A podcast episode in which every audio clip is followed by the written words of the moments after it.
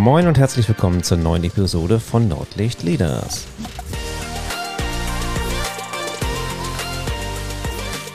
Heute sprechen wir über das Thema Verhandeln, denn wir verhandeln mehr, als wir eigentlich denken. Moin, ich bin Thomas Katlun und ich helfe Unternehmen zwischen Nord- und Ostsee dabei, produktiver und effizienter zu werden. Das mache ich, indem ich ihre Führungskräfte trainiere. Denn nur gut ausgebildete Führungskräfte bringen eins hervor: engagierte und motivierte Mitarbeiter. Und vielleicht gleich mal so zum Einstieg eine Frage an euch, lieber Hörer, liebe Hörerin. Wie häufig verhandelt ihr denn so in der Woche oder vielleicht sogar am Tag? Denkt mal kurz nach und wenn ihr darüber nachdenkt, dann legt euch mal auch gleich eure beste Verhandlungstaktik zurecht. Und wäre schön, wenn das jetzt ein Dialog wäre, dann wüsst ihr sie auch. Aber denkt mal ein bisschen drüber nach, wie oft verhandelt ihr und was ist eure beste Verhandlungstaktik?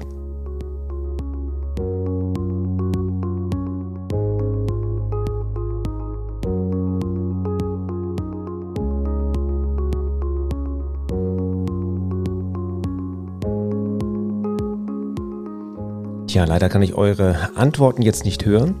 Würde mich schon mal interessieren. Im Training habe ich mal ganz, ganz unterschiedliche Antworten. Da gibt es welche, die sagen, ich bin im Vertrieb tätig, ich verhandle täglich und eigentlich jede Stunde sogar mit Kunden.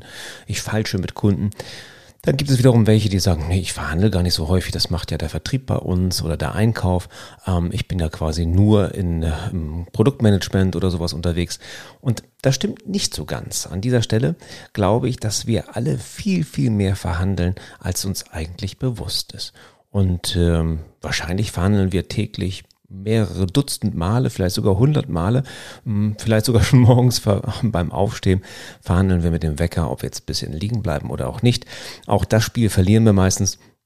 Aber darum soll es heute nicht gehen, sondern es geht um das Thema Verhandeln. Und wir verhandeln schon als Kind, wenn wir länger aufbleiben wollen, wenn wir halt doch noch eine weitere Folge Star Wars gucken wollen, wenn wir das Buch noch lesen wollen und ins Kino wollen und anschließend, wenn wir älter werden, Mama, Papa, fahr mich dahin oder das Auto nachher. Also wir verhandeln täglich und ganz, ganz häufig, egal ob im Privatleben oder im Berufsleben. Im Privatleben sind so die klassischen Verhandlungen, wo gehen wir heute zum Essen hin, was sind unsere Urlaubspläne fürs nächste Jahr, das sind sehr, sehr häufig geführte Verhandlungen, die man so hat.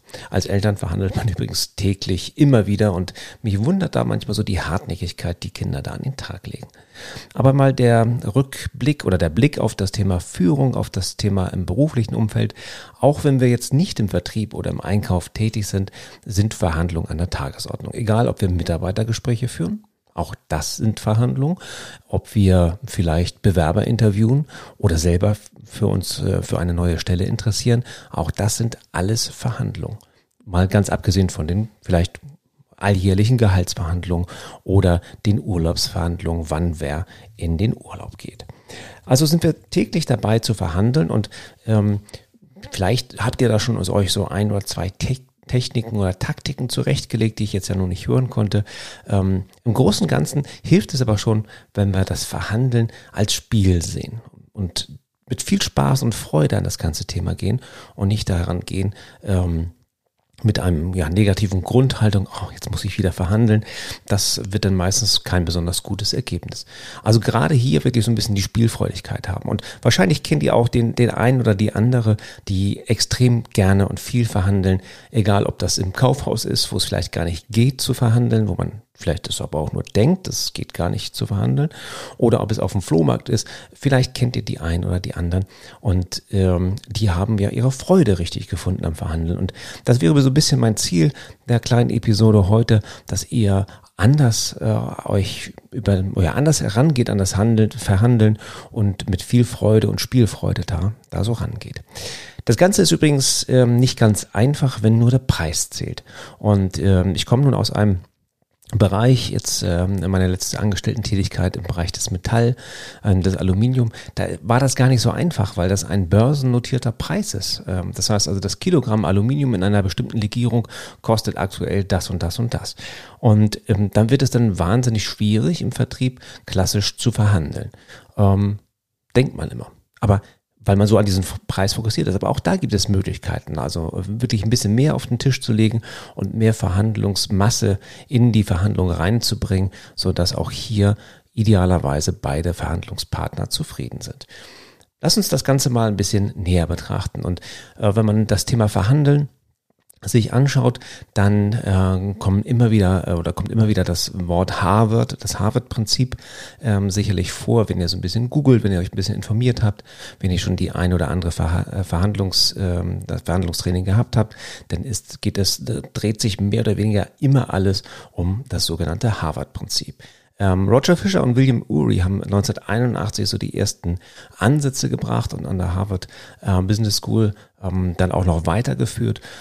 Und das ist ein sehr, sehr einfaches Prinzip. Das besteht mehr oder weniger nur aus 4 Grundelementen. Und wenn diese Grundelemente in einer Verhandlung beachtet werden, dann hat man meistens auch ganz gute Chancen. Das ist für beide Seiten, denn da geht es übrigens auch hin, das ganze Harvard-Prinzip. Es geht jetzt nicht darum, den anderen über den Tisch zu ziehen, und es geht auch nicht um psychologische Tricks oder psychologische Kriegsführung in diesem Bereich, sondern das Harvard-Prinzip geht von gleichberechtigten Verhandlungspartnern aus, die idealerweise in einer Win-Win-Situation anschließend auch beide bekommen, was sie wirklich wollen. Und daher ist das Harvard-Prinzip so ein bisschen die Grundlage für moderne Verhandlungsführung. Und diese 4 Prinzipien, die möchte ich ganz gerne mit euch einmal kurz durchgehen. Ich versuche ein paar Beispiele zu bringen, dass das Ganze etwas plastischer machen lässt. Das Buch ist übrigens sehr interessant, das packe ich auch in die Shownotes. Kann man wirklich sich als Grundlage da ganz gut einmal ansehen oder anhören, das gibt es auch als Hörbuch, und ich glaube, die Hälfte des Buches sind so die 4 Prinzipien und die andere Hälfte sind Beispiele, wie Verhandlungen gut laufen können und wo sie vielleicht auch mal nicht so gut gelaufen sind. Schauen wir uns mal das erste Prinzip an. Das erste Prinzip ist, dass grundsätzlich Menschen und Probleme oder die Sachfragen voneinander getrennt beobachtet oder behandelt werden sollen. Das klingt jetzt sehr nüchtern und sehr logisch irgendwo auch, ne? Aber das ist es meistens nicht. Wenn wir verhandeln, dann bringen wir meistens beides oder in Deckung. Das heißt also, wir legen das übereinander und plötzlich ist der Verhandlungspartner nicht mehr der Verhandlungspartner, sondern der Verhandlungsgegner. Wir sprechen von der Gegenseite, wir sprechen von dem gegnerischen Angebot und dann ist es relativ logisch, dass auch in unserem Kopf irgendwie sowas stattfindet wie, das sind meine Feinde und mit denen muss ich schachern und feilschen, bis Blut kommt und vielleicht noch ein bisschen drüber hinaus, und sodass da gar keine Grundlage ist. Häufig ist es dann auch so, und ich habe da mal was in der Lokalpolitik erlebt, vor ein paar Jahren, schon ein Jahrzehnt her, als ich in der Lokalpolitik tätig war, da hat man dann abends wirklich verhandelt, die Parteien um irgendetwas, was in dem Dorf so oder so gemacht werden sollte. Und ich habe es sehr genossen, dass man dann aber danach, nach der Gemeinderatssitzung noch einfach zusammensitzen konnte und einfach ein Bier trinken konnte. Und dann war das auch eine getrennte Sache, über das was man verhandelt hat und die Menschen. Das klappte nicht immer. Das war auch so mein Punkt, warum ich aus der Lokalpolitik mich dann irgendwann zurückgezogen habe, wenn man dann nächsten Morgen beim Bäcker nicht mehr gegrüßt wird, weil die Verhandlung vielleicht den Abend zuvor etwas härter war. Dann hat das nicht geklappt mit diesem ersten Prinzip, Menschen und Sachfragen voneinander getrennt zu behandeln. Das heißt also, hart in der Sache sein, klar, auf seinen Interessen bestehen oder auf seinen Punkten bestehen, aber immer menschlich gegenüber die Wertschätzung zeigen und den Mensch als Mensch sehen und nicht als Gegner. Ich glaube, wenn man mit dem ersten Prinzip losläuft, dann sind Verhandlungen schon ganz, ganz anders. Das zweite Prinzip ist das interessensbasierte Verhandeln. Und da muss ich kurz ein bisschen ausholen, was sind Interessen, was sind Positionen. Wenn wir uns das vorstellen, wir stellen ein Fahrrad bei eBay Kleinanzeigen an und das soll 100 Euro kosten, dann verhandeln wir anschließend nur über die Position, nämlich über den Gegenwert, über das Geld. Das heißt also, es kommt jemand an, der sagt, 70 Euro. Und wir sagen, nein, 100 Euro. Und wir einigen uns dann irgendwo vielleicht nachher bei 90 oder 85 Euro, sowas in der Art. Das heißt, wir ziehen eigentlich nur in beide Richtungen und also wie so ein Seil ziehen, ne? Wenn ihr das noch so kennt aus der Schule, irgendwie die Mannschaften. Das heißt, wenn der eine gewinnt etwas, dann verliert der andere etwas. Und das ist eben halt, das sind Positionen, das sind starre Positionen, die wir so ein bisschen mit in die Wiege bekommen haben, weil wir häufig sagen, das ist das Thema Verhandeln und wir müssen uns dann irgendwo in der Mitte einigen, der sogenannte Kompromiss. Komme ich gleich nochmal drauf. warum ein Kompromiss nicht immer gut ist. Die Interessen können ganz andere sein. Die Interessen können sein, zum Beispiel, ich möchte das Fahrrad unbedingt heute loswerden, weil ich, keine Ahnung, morgen kommt der Entrümpler oder soll den Schuppen ausräumen oder ich habe gar keinen Platz oder ich brauche das Geld für was Neues. Und also ihr merkt schon, da sind viel, viel mehr Hintergründe da, die an der Position 100 Euro oder 70 Euro noch ein bisschen mehr Futter geben, noch ein bisschen mehr Fleisch an den Knochen geben. Und jetzt wird's interessant, weil wenn wir die Interessen des anderen wissen und wenn wir vielleicht sogar unsere Interessen preisgeben, dann macht das Verhandeln plötzlich wieder Sinn, weil wir dann mehrere Sachen und Optionen auf einen Tisch legen.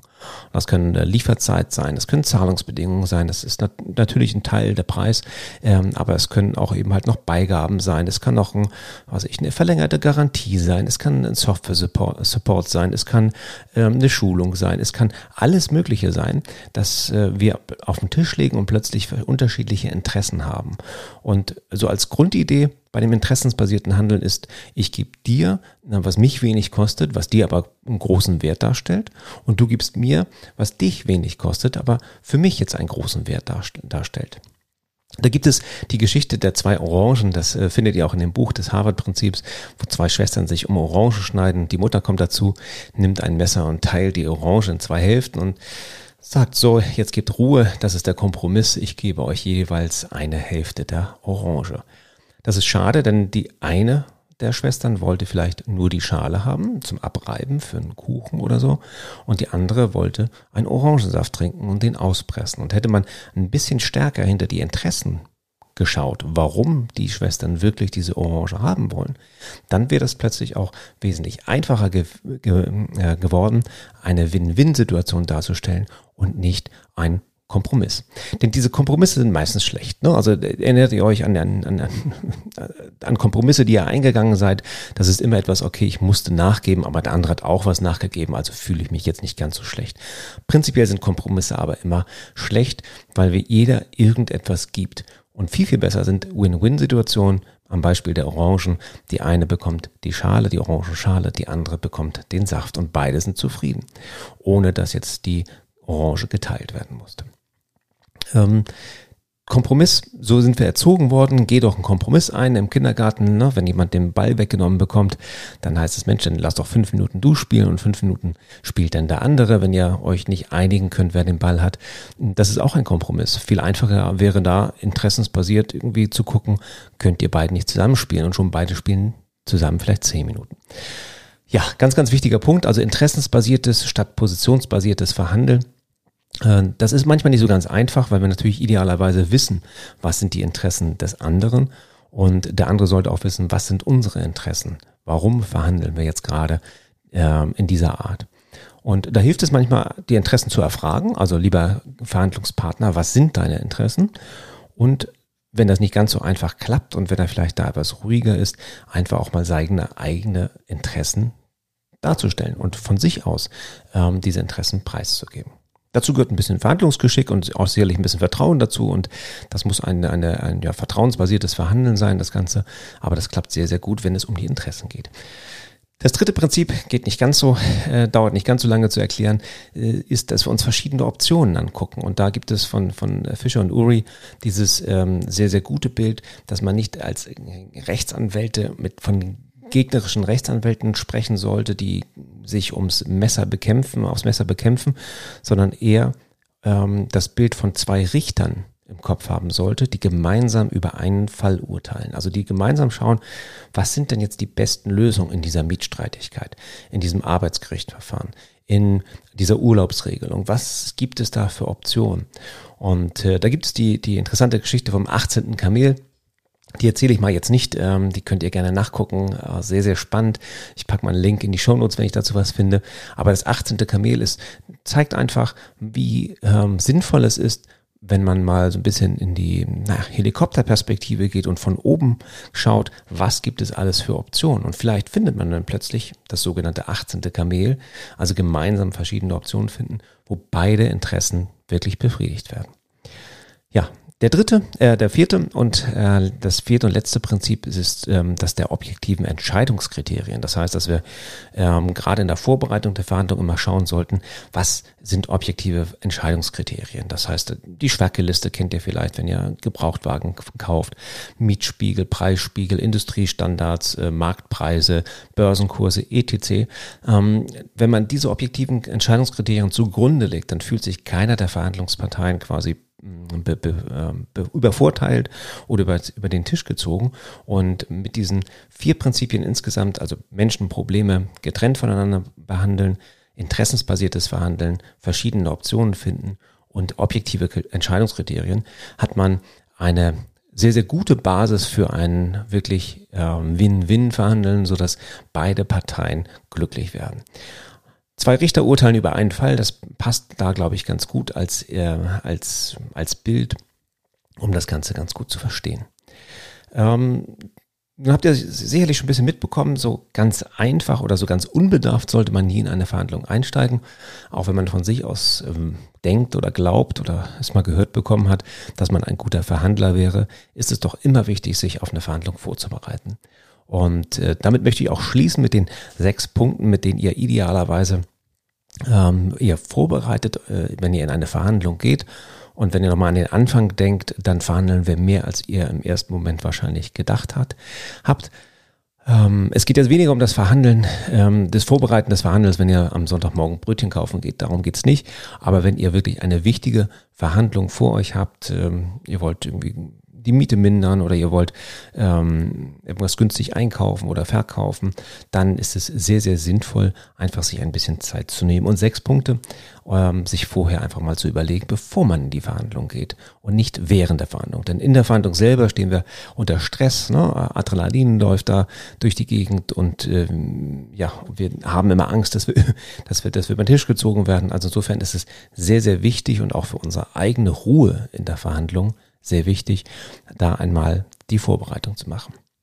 Also guckt euch genau an, Punkt 1, welche Verhandlung steht an, worum geht es da, welche Interessen, Punkt 2, habe ich in dieser Verhandlung. Wirklich aufführen, welche Interessen habe ich. Übrigens nicht alle gleich immer auf den Tisch legen, sondern Stück für Stück, aber das habt ihr euch sicherlich schon gedacht. Punkt 3, welche Interessen hat dein Verhandlungspartner? Das heißt, was könnte er haben? Sich einfach mal in die Schuhe des anderen stellen und die Perspektive wechseln. Es gibt da wahrscheinlich so eine Urban Legend einer Anwaltskanzlei, einer großen Anwaltskanzlei, wo der Seniorpartner 10 Juniorpartner oder angehende Rechtsanwälte sich gebeten hat, auf einen Fall vorzubereiten, den er verhandeln muss in einem Monat. Und die Juniorpartner sehen das als Karrierechance und arbeiten Tag und Nacht durch und bereiten alles vor, die komplette Strategie. Einen Tag vor dem Gerichtstermin kommt dann der Seniorpartner und sagt übrigens, wir sind gar nicht die Position, sondern wir sind die Gegenpartei. Und da gucken dann die Juniorpartner ihn ganz fragend an und sind auch erzürnt und sagen, du hast uns jetzt einen Monat arbeiten lassen für die falsche Seite, was soll denn das?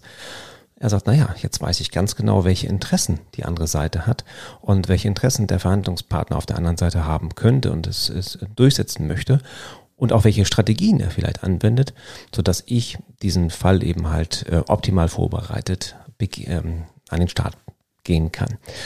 Angeblich hat er einen auch gewonnen, aber weiß man nicht. Kann auch einfach nur eine Geschichte sein, die ganz gerne erzählt wird. Also, welche Interessen hat der Verhandlungspartner? Punkt 3.